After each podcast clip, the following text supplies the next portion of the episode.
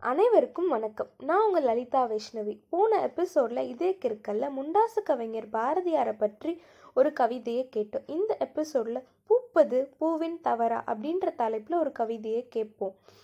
பூப்பது பூவின் தவறா. விதை மண்ணின் ஆழத்தில் புதைந்து அன்பெனும் நீரூற்றி ஞான ஞாயிறு ஒளிப்பட்டு பற்றெனும் உரமிட்டு புவி ஈர்ப்பு எதிர்த்து செடியில் அழகாய் பூத்த மலரை பறித்து கசக்கி எறிவது ஏனோ? மலரின் மனம் அதன் மனதில். அம்மலரை கசக்கும் மனங்கள் இங்கு இன்னும் ஏனோ? இறைவா அடிவயிற்றில் அன்னை சுமந்து சிரசின் மீது தந்தை உயர்த்த ஆசான்கள் அறிவொளி வீச கற் சுற்றத்தார் ஆசி வழங்க தன்னுள் உள்ள வலி மறைத்து வாழ்வினும் ஏனைய எட்ட என்னும் பிஞ்சு மழலைகளை காம தீயில் சுட்டெரிக்கும் அவனை இன்னும் இச்சமூகம் எரிக்காதது ஏனோ? இறைவா பூப்பது பூவின் தவறா?